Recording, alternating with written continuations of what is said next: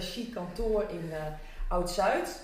normaal gesproken zou je liever niet op deze plek zitten. Maar als het dan zover is, dan zit je aan het topadres waar je moet zijn. En later zullen jullie wel begrijpen wat ik daarmee bedoel. Uh, goedemorgen Conchita. Ja, goedemorgen Alexandra. Welkom in de podcast. Super dat, je, dat je mee wilt doen. Ja, ik vind het likewise. Ik vind het ook heel leuk om mee te doen. Kijk, Zeker. dat hoor ik graag. ja. Um, nou, je, je, bent best bekend. Hè? Je eh, verschijnt af en toe ook uh, in tv-programma's. Maar voor de mensen die jou nog niet kennen, wie ben je en uh, wat doe je?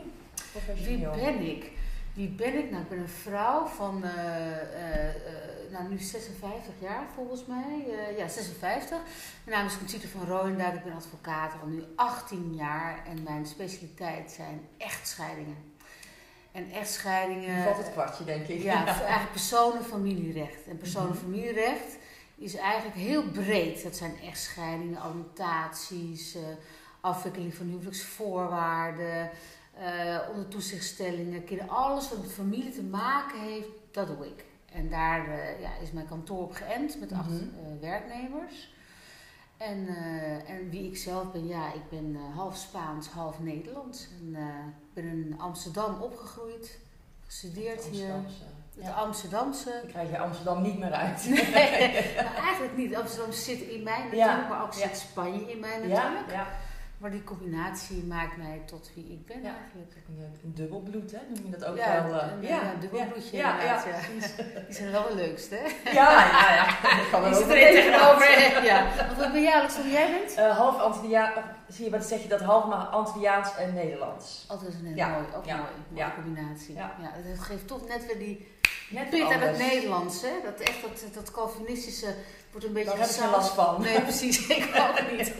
leuk. Nee, nee, dat is de ja, Caribische kant die dan uh, op komt ja, zetten. heerlijk, eh, heerlijk, heerlijk. Daar houden we van. En um, je zegt, je bent 18 jaar heb je deze praktijk. Uh, wat was voor jou het triggerpunt om deze kant uit te gaan? Wat was dat je besloten advocaat te worden? Ja, dat was hij. Nou, ik, uh, vroeger was ik nog wel best wel rebels. Uh, ik wilde eigenlijk niet studeren. En ik zag het helemaal niet zo zitten. Mijn moeder zei van ja, Conchita, als je niet gaat studeren, wat wil je dan in principe? Hè? Want dan, uh, hè, je wilt toch wel gewoon goed leven. Ik had altijd een goed leven vroeger wel. Hè? Dat, ons ontbrak niks. Ja, en op een gegeven moment zei mijn moeder van ja, je kan wel gaan werken als je heel jong bent, maar ja, dan moet je wel een carrière maken. Dat kan wel, hè, maar studeren is dan zeg maar wel meer de weg. Mhm. Dus mijn moeder heeft echt gezegd van nou ga studeren. Nou, uiteindelijk ben ik gaan studeren en uh, mijn oom was uh, advocaat, is inmiddels helaas overleden ja. in Spanje. En die zei tegen mijn moeder, laat Conchita rechten doen, want dat is wel wat voor haar, dat, dat leek helemaal wat voor mij. En toen dacht ik van ach ja, het lijkt mij ook wel leuk, laat ik dat maar gaan doen. Mhm. Eigenlijk zo, maar niet met de intentie van ik word advocaat of ik word jurist ergens. Uh, nee, helemaal niet. Dus je bent een beetje ingerold? Ja, eigenlijk wel, ja, een beetje organisch ingerold. Ja. En, en wanneer, wanneer, had, je, had je dan op een gegeven moment wel een moment van, ah, dit is het voor mij? Of, uh... Nou, ik ja, um, nou, tijdens de studie in het begin, uh, ja, studeer je een beetje, nou leuk, maar gaandeweg de hele studie vond ik de materie erg interessant en leuk. En uh, ja, ik was, werd heel enthousiast. Omdat het rechtsgebied, het lijkt soms heel droog. Want je denkt, je hebt alleen te maken met wetten en uit je hoofd leren. Maar dat is niet zo. Het is natuurlijk ook gewoon een analyse maken van wetten. Het is ook rechtsfilosofie. Het, het heeft eigenlijk van alles creativiteit. En ik vond het echt uh, super interessant, zo de vakken. En uh, ja, het sprak mij gaandeweg steeds meer aan eigenlijk. Ja. En je zit ook creativiteit. Moet, uh, uh, moet je als advocaat dus ook creatief denkend zijn? Kun je, uh, kun je niet zonder? Of, Nee, je kan zeker niet zonder creativiteit. Want kijk, als advocaat bent, je krijgt een dossier. En dan je hebt aan de ene kant heb je natuurlijk de wet, hè, waar je binnenin moet opereren. Hè binnen de kaders. En binnen de kaders heb je ook natuurlijk heel veel creativiteit uh, is er. Hè? Want kijk maar even al naar, uh, als je een regelgeving hebt, hoeveel jurisprudentie, uitspraken daarover zijn, hoe je het moet interpreteren. Mhm. Nou, als advocaat kun je er ook mee aan de haal, zeg maar. Dat is één aspect daarvan. Maar ook gewoon de creativiteit, hoe je met de feiten en omstandigheden van cliënt omgaat. Hè? Mhm. Je kan, je kan op een bepaalde manier iets op, op schrift zetten, wat je net iets anders kan formuleren, dat anders overkomt. Hè? Dus, en, en ook gewoon ja, je strategieën en ja, je moet altijd bezig met creatief. Hoe, hoe krijg ik het bewijs op tafel? En hoe ga ik ermee om? En hoe uh, kom ik tot het beste resultaat? Dus daar is ook een hele creatieve brein voor nodig. Uh, hè, als je tot, altijd als je tot een goed resultaat wil komen. Mhm. Ik denk dat elk vak wel een beetje creativiteit moet hebben. Je, je, moet hebben, maar in de advocatuur als advocaat zeker wel. Ja, ja. is eigenlijk een heel boeiend afwisselend vak, als, het zo, als ik het zo hoor. Nou ja, zeker, want daar zitting is het ook. Heb je ook creativiteit, strategie, want je zit daar, nou ja, goed, je komt daar zitten met je dossiers en zo, maar je zit natuurlijk wel gewoon op dat moment in een rechtszaal en je weet in principe nooit wat er gaat komen. Je hebt natuurlijk wel de vaste lijnen, hè, want dat is een rechtszaak, maar er kan van alles plaatsvinden. Hè. De rechter die kan een bepaalde pad ingaan. En dat je denkt, oh ja, dus dan voor die tijd moet je ook alles al hebben bedacht wat er zou kunnen komen. En ja, ter zitten moet je ook creatief zijn. Soms met een opmerking. Dat je denkt, oh, oké, okay, hoe, hoe, hoe, ga ik hiermee om? Ja. Moet je snel, snel, snel denken mhm. en snel gewoon uh, uh, ageren, zeg maar. Dus ja, ja, het vak heeft gewoon uh, zoveel facetten. Het heeft echt inderdaad schrijven moet je, nou, ja, strategie, wetkennis, nou ja, dat soort dingen allemaal. Ja. Dus je moet altijd heel alert zijn, of niet? als advocaat sta je altijd aan. Ja, nou, ja, ja, in principe sta je, ja, ja, zit altijd aan, zeker. En al is het maar gewoon in gesprek met je cliënt hier op kantoor. Hè, je staat ook aan, want je bent degene die ja, iets moet vertellen ook. Hè, je moet uitleggen hoe het zit. En uh, nou, je cliënt al gewoon, je verantwoordelijkheid naar je cliënt. Nou ja, ter zitting moet je natuurlijk hartstikke alert zijn wat er gaat gebeuren. Nou, en ook in, naar de wederpartij toe, in brieven en de hele procedure. Ja, je moet altijd alert zijn en scherp zijn. Je mag mhm. eigenlijk nooit uh, ja, dat verlaten, want dan ja, je mag, kan geen fouten maken. En hoe, en hoe blijf je scherp en alert? Heb je daar een bepaalde techniek voor? Of? Was er maar een pilletje voor, hè? nou, dat zijn toch pilletjes ja, voor. Niet, niet goed. Nee, nee, precies. Alsjeblieft, zeg. Nee. Nee, nee dat het uiteindelijk ondermijnt dat je alertheid. Eh, dus daar heb je ja, helemaal niks aan. Nee, nee. Nou ja, goed. Eh, kijk, eh, alert, ja, dat is een kwestie van ook een mindset natuurlijk ook, hè? Uh, zeker als ik mijn togen aandoe, hè, want dat is het, dat hele kleed, hè, dat, dat, is, dat doe je dan aan met je befje zo. Hè, uh, ter zitting en dan heb ik al meteen een focus. Het maakt me al heel erg gefocust op dat moment. Je hebt aan, mhm. dat verandert je, dan ben je, dan ben je echt in die zaak, dan ben je de advocaat. En dan ga ik helemaal erin zitten. Hè, zo. En over het algemeen ben ik, überhaupt, ben ik sowieso een type dat uh, gefocust is. En altijd kijken in detail en scherp ben. En, ja, en, ja, en ja, het is denk ik ook gewoon ik denk ook een karaktereigenschap, maar ook gewoon training. En ja, weet je, en ik ben ervan overtuigd dat als je iets wil leren of iets moet kunnen, dat je, nee, je kan altijd wel alles wel vrijwel meestal wel leren. Of jezelf aanleren. Mm -hmm. Dat, zijn mensen toch wel heel erg goed in. En ja, dat is ook een kwestie van uh, ervaring, denk ik. Ja. Ook mindset. Ja, mindset. Gewoon voor gaan. Gewoon voor gaan. En ja. um, zie je dat ook als een soort van ritueel die toga aan Zijn er nog andere rituelen die je doet uh, ja, de rechtbank in? Uh, ja, nou ja, de ritueel is inderdaad voornamelijk mijn, mijn toga. Ik ga, um, zodra ik mij een zitting heb, nou dan weet ik dat. Hè, dan is de volgende, bijvoorbeeld s ochtends is een zitting, nou dan kom ik op kantoor. En dan ga ik het dossier nog even doornemen, nog op de punten. Meestal doe ik het ochtends vroeg, dan heb ik het fris in mijn hoofd. Heb ik het s'avonds al uitgeschreven. De pinpoints en dan tik, tik, tik. Ik heb meestal geen pleitnoot, want ik doe het meestal uit mijn hoofd. Mhm. Eh, en dat ik mijn hele dossier ken. Ik, ik heb ontzettend goede dossierkennis. Ik heb alles goed bekeken in mijn hoofd. Het zit, het zit gewoon in mijn hoofd. zo ben ik. En dan en dan, dat vind ik fijn met pleiten, want dan kan ik overal op ingaan. En aan een pleitnoot dan zit je heel erg vast. En dan, kan je, mm. dan wordt het zo'n saai verhaal soms, weet je. Dan is het een beetje monotoon, dus daar hou ik niet zo van. Maar goed, in ieder geval, dan, dan heb ik mijn pinpoints heb ik opgeschreven. Nou, en dan pak ik mijn togen en dan, ja, dat is al een heel fijn gevoel. Nou, dan ga ik naar de zitting en dan zit ik daar en dan trek ik mijn togen aan voor de zittingszaal met de cliënt ernaast. En dan doe ik hem aan, en dan, ja, dan voel ik me al gewoon in het vak zitten. Gewoon daalt op mij. Mhm. Dat maakt mij nog gewoon, ja... Komt er nog een laagje over ja, komt, nou ja, Alex, je zegt het heel goed. Komt er nog een laag over mij heen? Een laag van, uh, ja, dat ik echt uh, nog meer ga voor, de, voor, de, ja, voor, voor wat ik moet doen, zeg maar, voor de mhm. zaak. En uh, dat, ja, dat is eigenlijk, ja, dat is, dat is een soort van, weet ik niet, een heilige. Ja. ik weet het ritueel voor mij. Heel belangrijk dat die toog heb. Ik, vind, ik Ja. draag echt met verf en echt met, eh, met eerbied. Ja. ik dat triggerde me ook, want ik had er vooraf nooit eens over nagedacht. eh. ja. ja, het is ook een soort van performance ook haast, hè? Ja. Dat je het podium opgaat. eh, want is dat ook belangrijk voor een advocaat dat je wel moet oreren? Of, ehm, Ja. Nou ja, wat je zegt, kijk, eh, pleiten is ook een heel groot onderdeel van je vak. Hè? En eh, ja, en het, het gaat er ook in. En het is eigenlijk ook een to- ja, het is precies toneel wat je opgaat. Een toneel waar je echt gewoon ja, moet zien dat alle eh, ja, dat, dat het op je hand, naar je hand wordt gezet, zeg maar, op een bepaalde manier natuurlijk. Hè? Dan zit je daar en dan je, pleit voor je zaak. Met, en je kijkt ook in de zittingszaal van hoe de rechter eh, op, jou eh, ingaat en hoe je moet terugpraten. praten en je kijkt gewoon ja, hoe zich dat hele toneel afspeelt.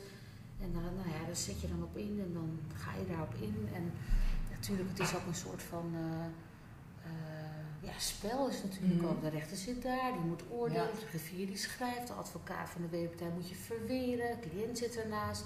Ik moet me verweren, de cliënt zit ernaast om ook, eh, ja, ook, ook aan te geven wat voor eh, type iemand je cliënt is. Hè, want die, die laat zich dan ook zien, is ook Mhm. belangrijk. Dus alles, het zijn echt een spelers zijn het allemaal. En daarin moet je gewoon goed weten hoe je moet eh, acteren. ben dus bijna een soort Shakespeare-achtige. Ja, nou ja, goed, ik ben heel erg van, eh, misschien poëtisch zet ik het neer, maar zo voel ik het dan ook. Het is natuurlijk wel keiharde realiteit, Ja, maar ja. zo zie ik het wel. Ja. hè, Dat je dan, eh, ja, als je, als je filosofisch gezien, poëtisch gezien, ja, dan zitten ze daar in een soort van rollenspel. En ieder probeert zijn best te doen om die rol uit te spelen, zeg maar. En het is natuurlijk de werkelijkheid, dus ja, er kunnen schrijnende dingen zijn. Dus dan moet je er wel bewust van zijn, dat je echt in de werkelijke wereld zit. Ja. Ehm, en zou je ook kunnen ehm, zeggen dat advocatuur een, ook een harde wereld is? Ja, ik vind het een harde wereld. En waarom? Het is hard, omdat de materie hard is in de zin van treurig en voor mensen echt heel belangrijk, eh, belangrijke issues. Dan denk je aan het arbeidsrecht, ontslagen, het familierecht, echtscheiding. Dus altijd, mensen komen hier toch altijd wel ja, eh, ontheemd, eh, ontredderd, verdrietig, Mhm. boos of wat dan ook. En ja, dus het is een hele, eigenlijk een soort van negatieve materie waar je mee te maken hebt. Dus het zo wil betitelen. Kijk, voor mij, ik, ik, ik kan ermee handelen. Voor, ik zie het gewoon ook, ik wil iemand gewoon helpen, maar ze komen hier natuurlijk wel gewoon met een negatieve, of niet verdrietig, in ieder geval, het is niet positief van olé Nee. olé. Nou, dat al. Dus dat is al iets, nou, dat, is, dat is hard, natuurlijk een harde wereld voor de, eh, voor, voor de cliënt, al Mhm. waar die in zit op dat moment. Nou, het is hard omdat je te maken hebt met je advocaten van de wederpartij, hè, die, die ook gewoon naar kunnen zijn, die strijden ook voor hun zaak. Mhm. Dus het is gewoon, het kan soms hard tegen hard gaan. Het is niet eh, gezellig, vrolijk enzovoort. soort arena waar je... Nee, ja, eigenlijk wel, ja. En kijk, natuurlijk probeer ik, ik ben altijd heel erg collegiaal met mijn, eh, kijk, ik ben natuurlijk wel een ontzettende pittige advocaat, absoluut. Maar ik ben wel collegiaal als ik dat eh, ben. Ik, ben, ik heb niets tegen mijn eh, collega-advocaat gewoon, hè. Maar professioneel eh, ben ik natuurlijk professioneel in de zaak. Maar goed, dat, dat, dat gaat ook soms hard, hard, hard tegen hard. Nou, en ik bedoel, je zit eigenlijk als advocaat altijd in de, verantwoordelijk, van verantwoording. Je moet je verantwoorden naar de cliënt toe, en naar de, rechter, naar de orde van advocaten. Die kijkt ook met je mee van, dat doet een advocaat het goed. Het is een uh, business. Nou, dan hebben we het ook nog over uh, dat je cliënten moet binnen, uh, de cliëntelen die je moet binnenhalen, zeg maar, hè, die, die bij jou komen. Hè. Dus dat is ook gewoon een harde wereld, want Ja. er zijn heel veel advocaten. Dus je moet, je, je moet jezelf ook uh, gewoon profileren. En, ja, en ik heb ook nog een onderneming. Ik ben ook nog ondernemer-advocaat. Dus dat betekent dat je de onderneming die ik ook heb, ook mm -hmm. nog moet runnen ja. met mijn personeel. Mm -hmm. Ja, dus ik, uh, het, is, het is een advocatuur, ja, want het gaat om belangen. De, de advocatuur is hard. Het is ja. een strijd onderling tussen advocaten, cliënten, nou, noem maar op. Tof business. Uh... Het is een tof business, absoluut, ja, zeker. Ja. En, en hoe kun je daar dan, zeg maar, het persoonlijk maken of een personal touch aangeven? Is dat mogelijk? Ja, zeker. Door ook uh, jezelf uh, te zijn, toch binnen deze harde wereld, toch jezelf te zijn. Tenminste, ik ben heel erg voor authenticiteit, dat je jezelf blijft. Hè, ik bedoel, ik zit in een harde wereld, advocatuur is hard, maar ik tracht om mezelf gewoon geen harde bitch te worden. Mm -hmm. Dat ik toch nog liefdevol blijf en dat ik toch nog, nou, en dat is ook zo, zo voel ik me ook, zo, zo ben ik ook. Mm -hmm. dat is mijn touch. Maar ook in mijn zaken, dat ik gewoon ook gewoon die, ja, met mijn cliënten zeker ook gewoon, ja, toch wel eh, persoonlijk en liefdevol mee omga. Gewoon zeg maar, dat ik ze ook echt gewoon, ja, wil, wil veilig wil houden. Nou, en ook uh, ja, en ter zitting dat ik mezelf ben met mijn Spaanse pit. En dat ik me niet ga le laat leiden door dat een advocaat op een bepaalde manier moet zijn. Want, hè, ik, ik, ik, heb, ik, ben niet, ik ben niet een soort van. Ik, ik, ik ben niet een. Hoe zeg dat, dat ik me, mezelf verlogen in mezelf. Ik ben mezelf. Mhm. Ook ter zitting en ook mijn cliënt en mijn hele kantoor. En dat wijkt soms af van andere advocaten. Maar dat is mijn persoonlijke touch. En dat zie je misschien ook op kantoor hier, dat ik dan heel Ja. anders kantoor heb dan misschien de meeste advocaten. Dus dat prachtige kunst. eh, Ja, het is is, gekeken. eh, ja, heel kleurrijk ook. Ja. eh, Ja, ja. En, en ehm, wordt er tijdens de opleiding tot advocaat, wordt, wordt hier eigenlijk ook aandacht aan besteed aan dit psychologische aspect en jezelf zijn of hoe je jezelf neerzet? Eh, nou, toen ik studeerde eigenlijk, eh, eh, ja, niet, eigenlijk niet, nee, nee, niet, niet zozeer van, nee, nee, het, het is meer gewoon dat ze zeggen van wat de gedragsregels zijn. Want je hebt als advocaat ook een aantal gedragsregels, waaronder hoe je onderling met elkaar om moet gaan, met, met je cliënten en dat soort dingen wel, maar niet zozeer van wees jezelf, nee, want dat, nee, dat krijg je niet mee. Alhoewel, ik, nu, ik ben natuurlijk wel 18 jaar advocaat, dus ik weet niet hoe de opleidingen nu zijn, Mhm. maar ik weet dat destijds, zeven jaar geleden, toen ik me dus ook ging profileren over die branding en marketing, dat ik me dan eh, heb opengesteld eh, als advocaat door op Twitter en Facebook en dat soort dingen, als een van de eerste advocaten me neer te zetten. En toen ben ik ook als lawyer van het jaar 2013 uitgeroepen. Ja, lawyer, blogger, blogger, lawyer, blogger. Heel leuk. Ja, ja, Bloyer. Echt superleuk. Het was van de advocatenblad. Die zag mij en wat bleek dan dus? Ja, dat wist ik zelf ook niet. Dat hoorde ik in de wandelgangen. Ten eerste al, nou goed, het, eh, heel veel advocaten vonden het not done. Een advocaat die zo eh, op Twitter kwam en helemaal open stond. En eh, dit een beetje luchtig en leuk. En aan de andere kant, ja, toch wel een soort van ja, beloning hè, voor het advocatenblad. En toen bleek dus ook in de opleiding hoorde ik van de advocatenopleiding, dat is een driejarige opleiding, er zitten allemaal studentenopleidingen, dus advocaatstagiaires, bleek ik dus op een gegeven moment ook onderdeel te zijn van die opleiding.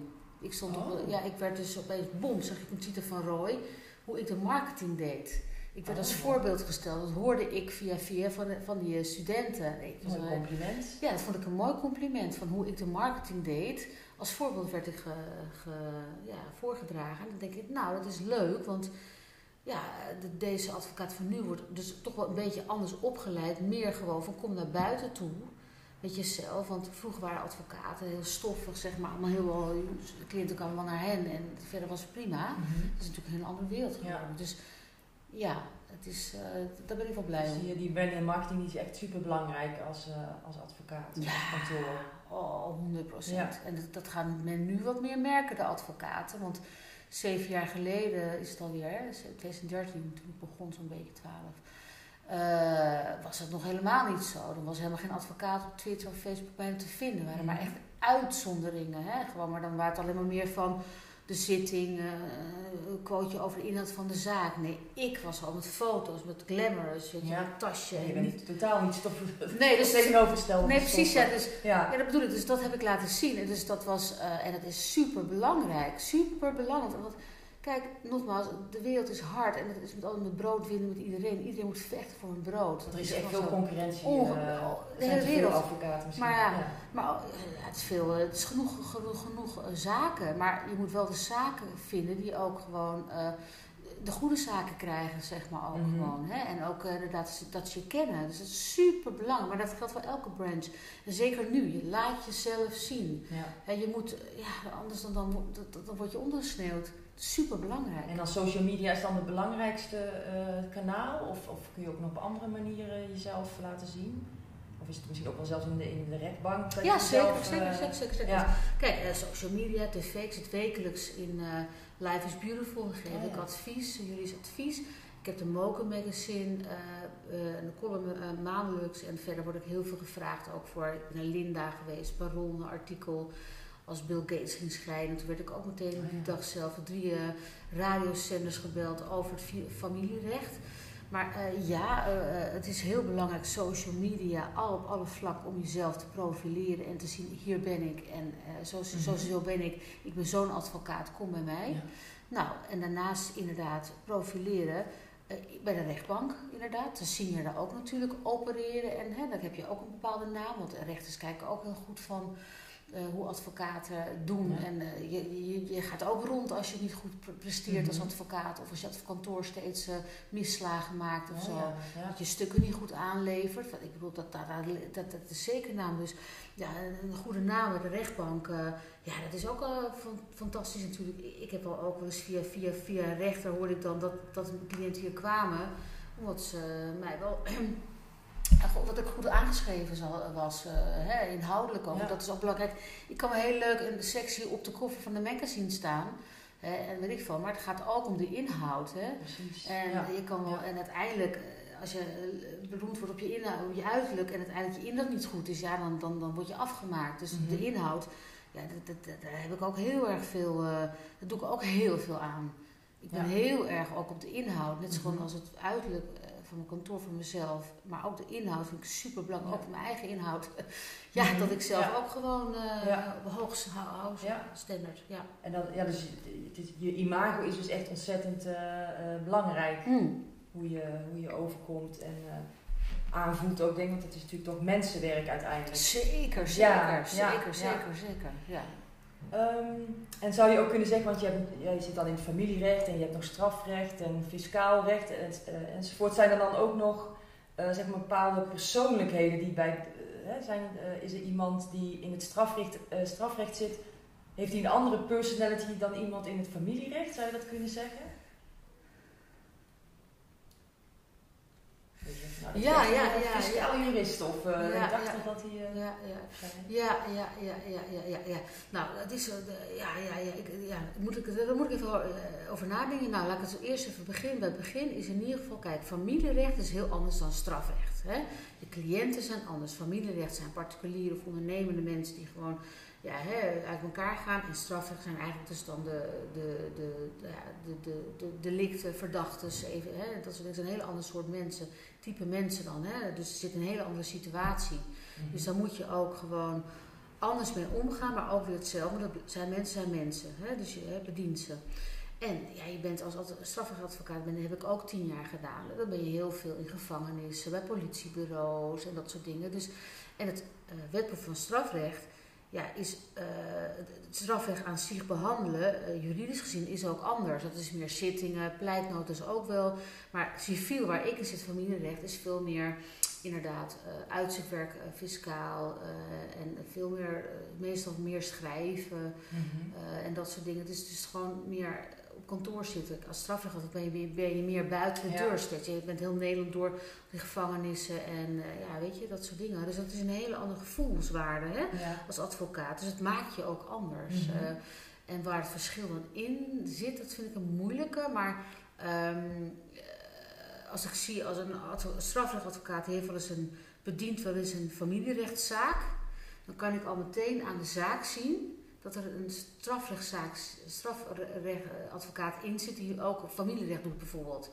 Oh. Ja, omdat het dan, net zoals ik, als ik gewoon als eh, strafrecht zou doen, als familierechtadvocaat, mhm. dan, dan zou je dat denk ik ook wel gaan merken. Dan merk je het in de stuk of in de procedure. Ja. Want ja, het is toch specialisme. Daar ben ik op een gegeven moment ook opgehouden met strafrecht. Want ik dacht van ja, ik, ik, ik, ik ben zo niet volledig op de hoogte van alles en ik kan me niet lekker bewegen omdat de, de materie niet 100% beheers, ja, dat je toch niet 100% je, je cliënt kan bedienen. Dus ik ben niet voor generalisme.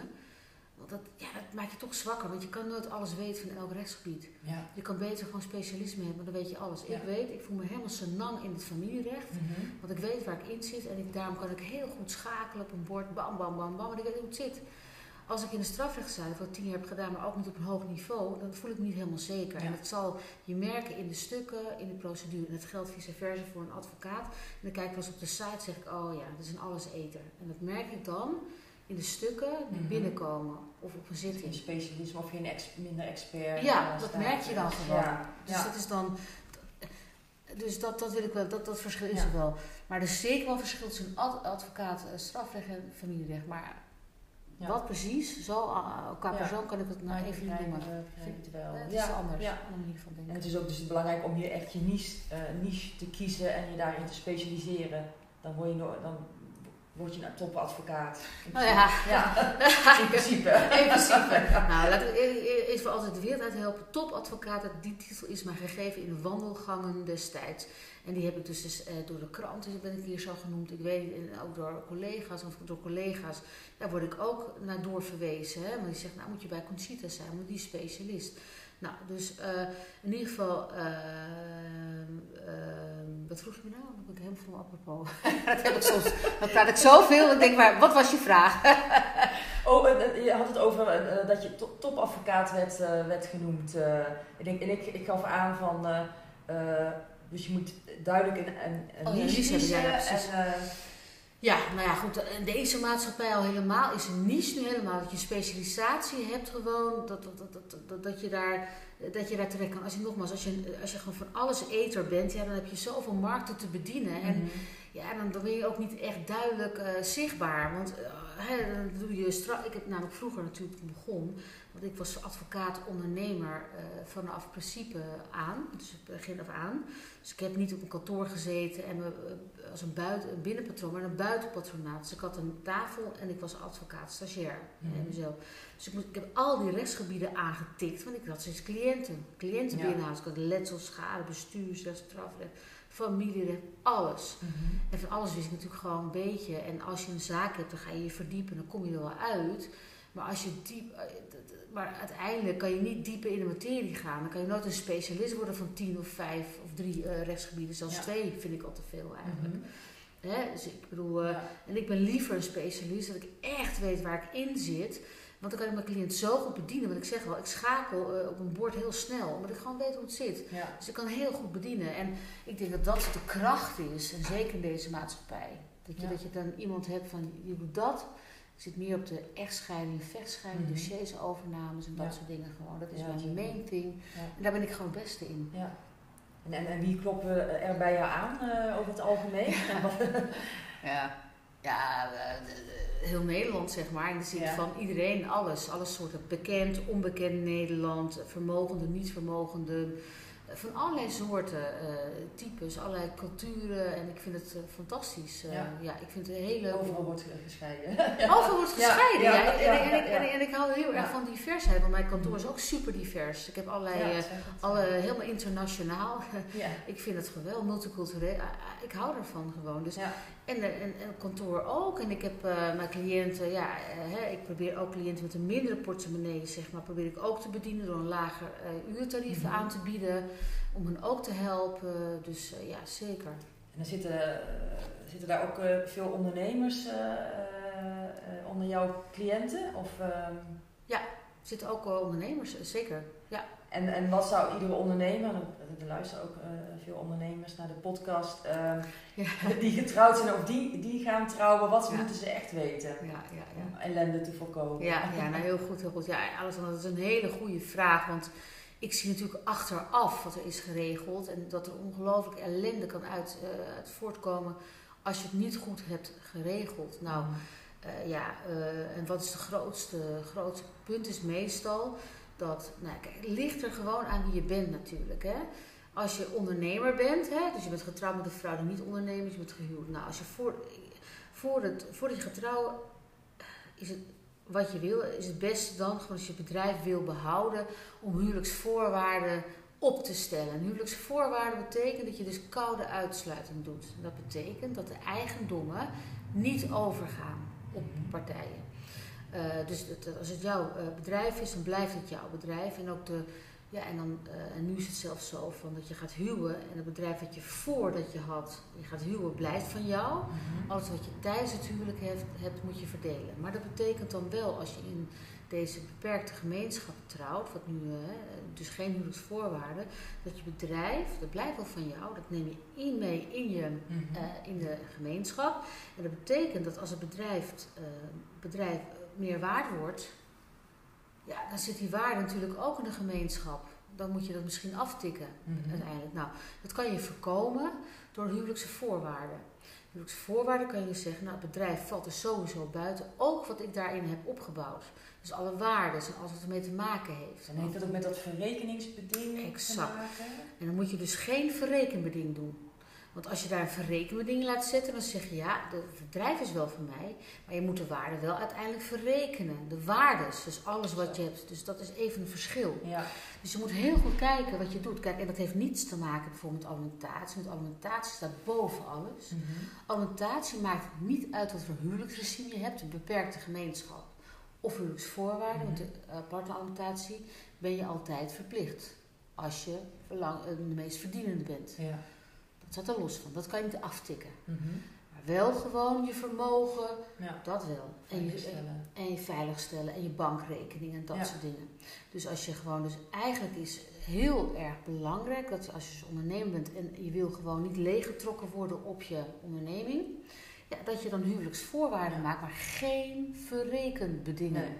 Luister goed. Geen ver- nou ja, Ja. sterker nog, Alexander, ik, ik, ben, ik heb zoiets van, nou, wil je het, eh, wil je, ga je huwen en wil je dus ook je eh, huwelijksvoorwaarden even door mij laten checken, be welcome. Want die heb ik ook wel, vrouwen, mannen die hier komen, van Mhm. Conchita, ik ga huwen, Eh, ik heb deze huwelijksvoorwaarden, wat vind je ervan? Oh, ja. Kijk, het is natuurlijk wel zo dat de notaris, die zit daar en die moet het uitleggen. En dat doet hij ook goed verder, dat neem ik Mhm. aan, want dat is een verplichting. Daar ga ik ook helemaal goed gewoon van uit. Alleen mensen zitten zo in een andere sfeer. Ja, die denken het zal een Ja. zijn. Hè? Check, check. En, Tje, eh, en moet je zal de het notaris... gaat, het gaat toch altijd goed? Ja, nee, precies. hè. En dan, en gaat het altijd om die verrekenbedingen. Ja, dat zal, mensen overzien niet wat de gevolgen zijn van een verrekenbeding. Mhm. Of andere dingen die in de huwelijksvoorwaarden staan. De kosten van de huishouding, bla bla bla. En het vermogen en wat je inbrengt in het huwelijk. Dus ja, het is heel goed om ja, vragen te stellen bewust voordat je de handtekening zet. Want een handtekening om te zetten is heel moeilijk. Om dat, uit- eh, dat gewoon, zeg maar, eh, om die handtekening uit te gaan. Dat, dat Mhm. is dus, ik zeg, ondernemers of mensen sowieso, laat altijd voor je gaat huwen eerst even goed uitleggen wat gemeenschap betekent en wat Ja. betekent huwelijksvoorwaarden en hoe je het doet. Ze mogen me altijd bellen. Oh, nou kijk. En je hoeft je maar te googelen en dan komt uh, Welke kant uit? boven. Kom maar boven, ja. Te erg soms misschien, maar hallo. En, en je kunt het dus ook niet meer veranderen daarna. Stel dat je eerst in de gemeenschap van goederen bent getrouwd, kun je dat dan niet meer naar huwelijkse voorwaarden omzetten? Ja, je Dat kan wel. altijd omzetten naar huwelijksvoorwaarden, sowieso. Maar dat betekent, dat moeten jullie beiden overeenstemming over hebben. Mhm. En dat betekent dat als je gemeenschap bent getrouwd, dat, dat je eerst moet afrekenen, ja, de gemeenschap verdelen. Dus stel, je bent getrouwd en er zit een, een onderneming in, nou, dan moet je die waarde eerst delen, eh, whatever, of de vermogens. Je gaat door naar huwelijksvoorwaarden. Vanaf dat moment, trouw huwelijksvoorwaarden, wat je dan weer inbrengt, ja, Oh, is een nieuw regime. Ah, oké. Dus Ja. daarvoor moet je wel eerst verdelen. Mhm. Die overstap maken naar huwelijksvoorwaarden. Ja. Maar, en, en geldt het dan ook de andere kant op? Want, het, hè, want als- er heel veel schulden zijn, Mhm. dan kan die andere natuurlijk ook eh, de dupe van worden als dat niet goed geregeld is, toch? Ja. Ja, zeker. Ja. Want het gaat niet alleen vermogen, het gaat om bezittingen. En Ja. bezittingen zijn vermogen en schulden. Dus aan de andere kant, als je partner, zeg maar, die geen onderneming is, wil ja, vrijwaren van de schulden, doe je dat bijvoorbeeld ook in huwelijksvoorwaarden. Ja. Je sluit het bedrijf uit, Mhm. dus ook het vermogen en ook de schulden. ja. Dus dan kan ze nooit, misgaan. precies, Ja. kan ze nooit weer aangesproken. Het is alle twee, twee, eh, twee kanten. Hè. Voor de partner het eigenlijk. kan soms win-win zijn. Hè? Ligt eraan wat voor bedrijf het is natuurlijk. Want als je een miljoenenbedrijf hebt en dat loopt en er zijn bijna geen schulden, ja, dan, dan ben je natuurlijk gewoon ook wel een dief van je portemonnee. Als je afziet van het bedrijf van, van, van, je, van je Mhm. man of je vrouw. Ja. Dus daar moet je ook even goed kijken. Die kant is natuurlijk ook wel waarvan, waar zie je van af. En dat is ook heel duidelijk van, dat moet je ook even goed in kaart brengen. Als je iets voor aftekent, zeg maar ik, doe, ik wil het niet. Ja, waar zie je van af? Cijfermatig. Want zodra je wat weet, waar je van je afziet, dan kan je ook een goede keuze maken. Dat is ook altijd zo met die mediators. Van, die Mhm. willen een convenant in elkaar zetten. En dan is het wel zo van, oh jij wil die alimentatie. Eerst even berekenen, wat is de alimentatie? Ja, ik wil dealen, maar dan moet je wel weten waar je mee dealt. En dan kan je rustig van afzien of weet ik iets afspreken. Want dan kan je later niet zeggen van, oh, had ik dat maar geweten. Ja, ja, Wat precies. ik heel vaak zie hier. Ja, En dat zijn schrijnende dingen. Dat is een afschuw. ja. Ja, Dat, dat, dat, dat vreet wel aan je. En ja, dat heb je natuurlijk ook eh, je dagelijks leven direct dan. Ja. Ervaar je daar de gevolgen Ja, van. absoluut. eh, ja. Dat, is, dat, dat is, ja, Ja. zeker. Dus ja. er kan een hoop leed eh, voorkomen worden als je het van tevoren gewoon eh, al goed ge- geregeld ja, je laat informeren Ja. ook. Ja. Goed laten informeren. Ehm, nou, iets totaal anders. Hè. Je bent topadvocaat, maar je bent ooit twee jaar geleden ook uitgeroepen tot best geklede advocaat. Heb je daar een bepaalde inspiratie voor? Heb je een bepaalde stijliconen of heb je gewoon je eigen stijl ontwikkeld? Ehm, Ja, nou was leuk dat ik zo werd eh, uitgeroepen door Kennel Catwalk. En dat is inderdaad een mode, mode eh, platform. Ja, en dat vond ik heel leuk. Eh, ja, heb ik een, nou, vanaf jongs af aan heb ik eigenlijk al mijn eigen stijl. Het ging Mhm. dwars in, ja, dwars, ja, wel modieus, maar niet te modieus. Nou, toen ik vroeger al jonger was, toen was ik al twaalf en toen wilde, wilde ik al hoge hakken aan, lippenstift en dat Oh. soort dingen. Strak gekleed. En ja, toen ben ik eigenlijk, eh, was jong volwassen qua lichaam en wat dan ook allemaal. Ik was nog hartstikke meisje, meisje, zo groen gras, maar dat, hè, want dat is natuurlijk wel die Spaanse kant van mij, hè. heb je echt dat het Spaanse temperament Ja, wel ja, eh, ja, ja, ja? Ja, dat is zeker mijn pittig, mijn pittig, zeker pittig, ja. En ook gewoon inderdaad, het Caribische heb ik ook, hè. Ik hou van het vrouwelijke, mooie lippenstift en dit. Nou, dat is eigenlijk mijn hele leven al zo geweest. Dus ik heb een soort van stijl ontwikkeld door de jaren, eh, jaren of ik ben eigenlijk, ja, altijd een beetje hetzelfde geweest met kleding. Een beetje dit, een beetje dat, beetje anders. Maar eigenlijk over het algemeen altijd hetzelfde. Een beetje steady vast. En het is meestal... Ik hou van een kokerrok, mooie blouse. Nou, wat jij aan vind ik prachtig. Zo'n mooie zijden strik. Die ziet er ook heel mooi uit. Zo leuk vind ik dat. En Ja, we zijn eh, zwart-wit zitten Ja, hier. ja. Ze kunnen het niet zien. duivel en engel, hè? Oh, ja. Oké, engel. Nee. Nee, zeker een engel. Hartstikke lief en eh ontzettende prof. Want ik heb je natuurlijk ook gespot, hè? Zegt, ja, wel een prof. ook een topprof hier. Maar eh, ja, nee, zeker. Dus ik heb mijn eigen stijl ontwikkeld. En daar, ja, en dat, kan ik een beetje variëren. Maar ik ben eigenlijk honkvast. Ik ben niet zo modieus dat ik dat en dat en doe. Nee, Nee, altijd... eh, modegevoelig, gewoon echt nee. Gewoon Nee, een stijl. Net zoals Chanel, Coco Chanel, Nou ja. had ook één stijl. En, eh, Eigenlijk is dat ja. het en dan varieer ik een beetje. En, Ja. en eh, tot slot zie je dan ook dat dat door andere, eh, de jongere generatie wordt opgepikt. Dat ze denken, nou die Conchita die heeft, dat, dat werkt wel, of dat spreekt me aan, of ik ga ook erop letten. Zie je dat ook? Ja, dat is ontzettend leuk, want dat krijg ik dan te horen als ik ergens ben. Dan zie ik toch dat ik nu een beetje een zekere bekendheid begin te krijgen. Dat mensen mij ja, een beetje ja, eh, herkennen, laat ik het zo maar zeggen. Dat mensen wel naar me toe komen, jongeren, oh wat leuk, je bent echt een, een, een voorbeeld van mij, advocaat, een powervrouw. En ook eh, gekleed met make-up en dat soort dingen. En ja, ik zit ook nog wel eens in, eh, op weg naar Cannes of eh, in stijl of, of eh, powervrouwen. In ieder geval eh, interviews met make-up en zo. Dus ja, dus ja, ik krijg wel hele leuke reacties van de, de jonge garde en ook advocaten. Ja, ik wil net zo worden als jij. En ik mooi. vind dat, ja, ik vind het enig. Ik vind het inspirerend. onbetaalbaar. hè? is Ja, onbetaalbaar. ja, Leuk ja. als ik die jongere garde gewoon kan laten zien dat het vak zo mooi kan zijn. Want het is gewoon interessant en je hoeft niet. eh, je, je kan er mooi uitzien, want eh, nogmaals, eh, brains en, en, en hersen, beauty, Beauty, en brains gaat gewoon samen. Absoluut. Ja, dat Ja. maakt helemaal niet uit. Dus dat zie je ook nu tegenwoordig in deze maatschappij. Zoveel leuke, ontzettend interessante jongen die het goed doen. Fantastisch. Ja. ja Nou. We zijn allemaal goed bezig. Ja, ja, ja. Mag ik jou hartelijk bedanken voor dit eh, boeiende gesprek, Conchita. Dankjewel. Nou, geen dank. Ik vond het ook hartstikke leuk, eh Nou, fijn te horen. Ja, leuk dat je er was trouwens. Dankjewel.